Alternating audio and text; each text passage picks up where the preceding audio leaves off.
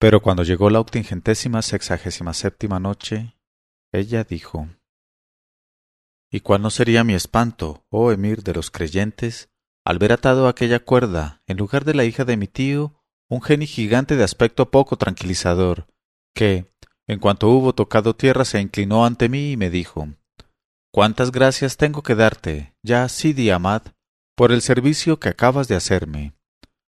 Has de saber, en efecto, que me cuento en el número de los gen que no tienen la facultad de volar por los aires y sólo pueden arrastrarse por la tierra, por más que de esta manera sea grande su velocidad y les permita andar tan deprisa como los gen aéreos.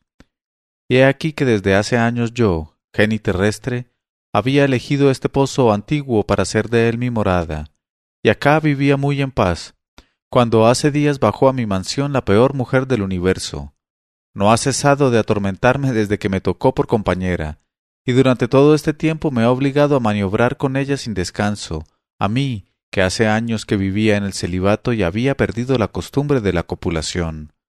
Ya, Alá, cuán agradecido te estoy por haberme librado de esa calamitosa.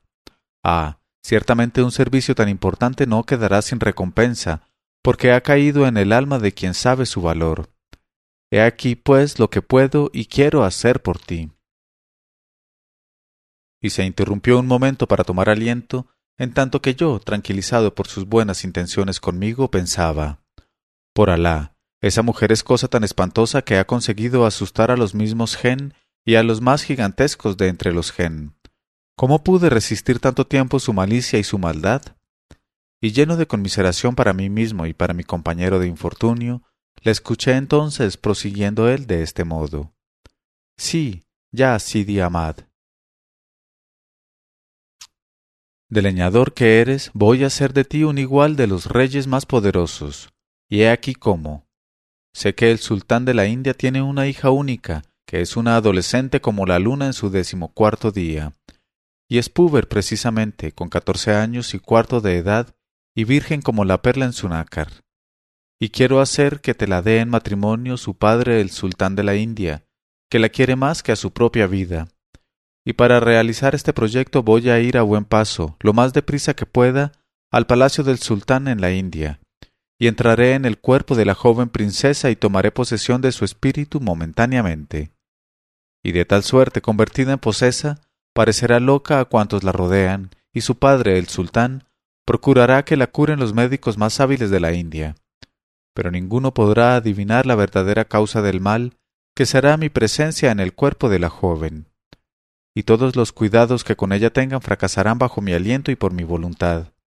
Y entonces te presentarás tú y serás quien cure a la princesa.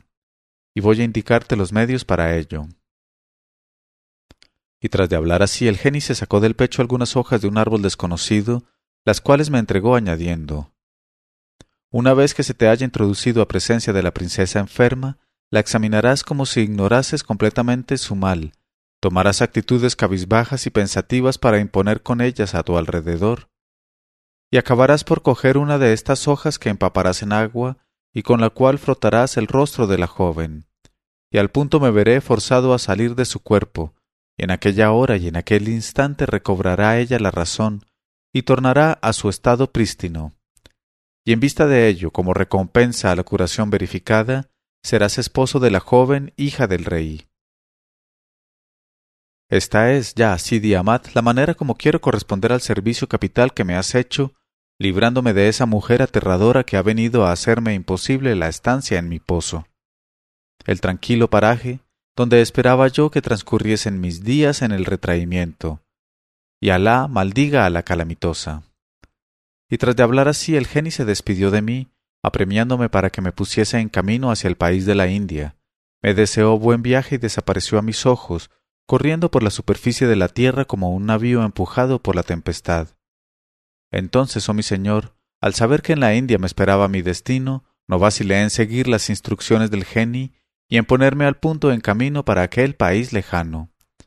Y Alá me escribió la seguridad, y después de un largo viaje lleno de fatigas, de privaciones y de peligros que no hay ninguna utilidad en narrar a nuestro amo, llegué sin contratiempo al país de la India donde reinaba el sultán, padre de mi futura esposa la princesa.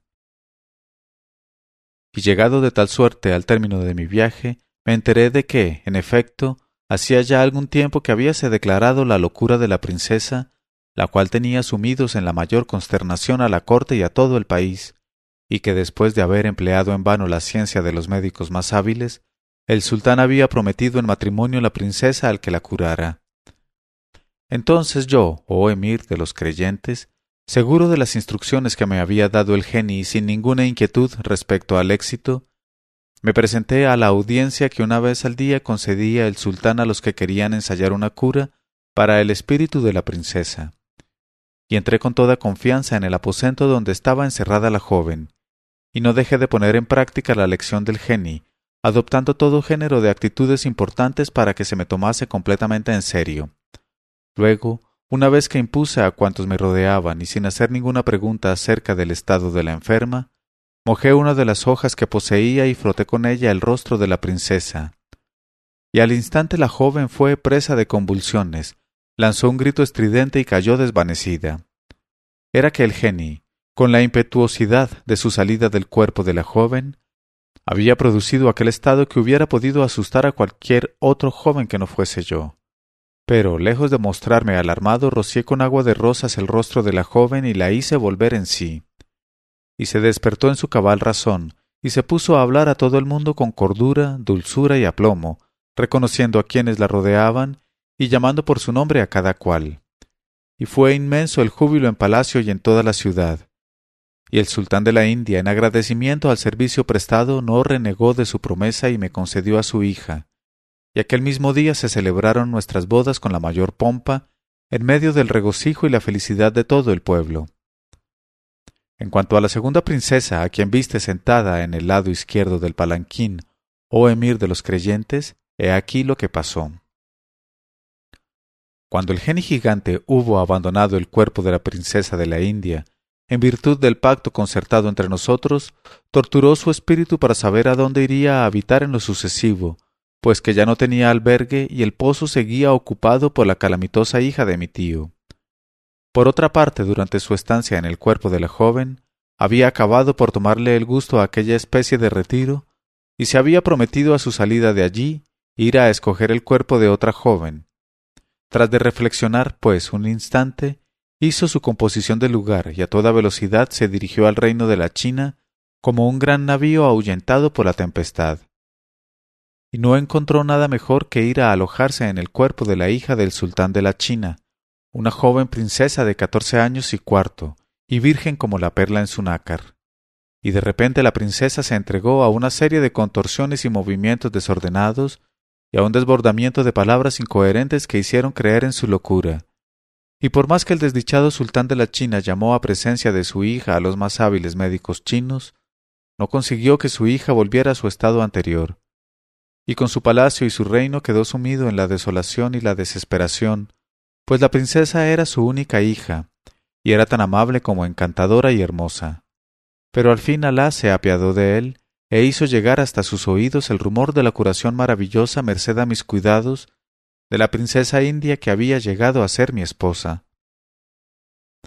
Y al punto envió un embajador al padre de mi esposa para que me rogara que fuese a curar a su hija, la princesa de la China prometiéndome el matrimonio, caso de éxito. Entonces fui en busca de mi joven esposa, hija del sultán de la India, y la puse al corriente de la demanda y de la proposición que se me hacía. Y logré convencerla de que podía muy bien aceptar por hermana a la princesa de la China, que me ofrecían por esposa en caso de curación, y partí para la China. Pero, oh emir de los creyentes, todo lo que acabo de contarte acerca de la posesión de la princesa china por el geni, sólo hube de saberlo al llegar a la China, y de los propios labios del genio en cuestión, porque hasta entonces yo no conocía con exactitud la naturaleza del mal que sufría la princesa china, y suponía que mis hojas llegarían a curar cualquier dolencia. Por eso hube de partir lleno de confianza, sin sospechar que era mi antiguo amigo, el genio gigante, quien había causado el daño eligiendo para domicilio el cuerpo de la hija del sultán. Así es que, una vez que entré en el aposento de la princesa china, a donde había pedido que me dejaran solo con la enferma, fue extremado mi asombro al reconocer la voz de mi amigo el genio gigante que me decía por boca de la princesa ¿Cómo? ¿Eres tú ya Sidi Ahmad? ¿Eres tú, a quien he colmado de beneficios, quien viene a echarme de la morada que he escogido para mi vejez? ¿No te da vergüenza corresponder al bien con el mal? ¿Y no temes que, si me fuerzas a salir de aquí, vaya yo derecho a las Indias para entregarme, durante tu ausencia, a diversas copulaciones extremadas con la persona de tu esposa india y la mate luego? Y como no era poco lo que me asustaba aquella amenaza, se aprovechó de ello para contarme su historia a partir del día en que había salido del cuerpo de mi esposa india, y por mi bien me abjuró a que le dejara vivir tranquilamente en el nuevo alojamiento que había escogido. Entonces yo, muy perplejo y sin querer caer en falta de gratitud con aquel excelente genio, que en suma había sido el causante de mi fortuna, ya iba a decidirme a volver al lado del sultán de la China para declararle que me sentía incapaz de librar con mi ciencia de su mal a la princesa, cuando Alá infundió en mi espíritu una estratagema. Me encaré pues con el geni y le dije Oh jefe de los gen y corona suya. Oh excelente, no es para curar a la princesa de China por lo que he venido aquí, sino que hice todo este viaje para rogarte, por el contrario, que vengas en mi socorro. Sin duda te acordarás de aquella mujer con quien pasaste en el pozo algunos malos ratos, pues bien, aquella mujer era mi esposa, la hija de mi tío. Yo fui quien la arrojó a aquel pozo para tener paz. Y he aquí que la calamidad me persigue, porque no sé quién ha podido sacar de allí a esa hija de perro. Pero el caso es que está en libertad y me persigue los pasos, va detrás de mí por todas partes, y qué desgracia la nuestra. Dentro de un instante estará aquí mismo, y ya la oigo gritar con su voz aborrecible en el patio del palacio. Por favor, ayúdame, oh amigo mío, vengo a implorar tu concurso. En este momento de su narración, Sherazada vio aparecer la mañana y se calló discretamente.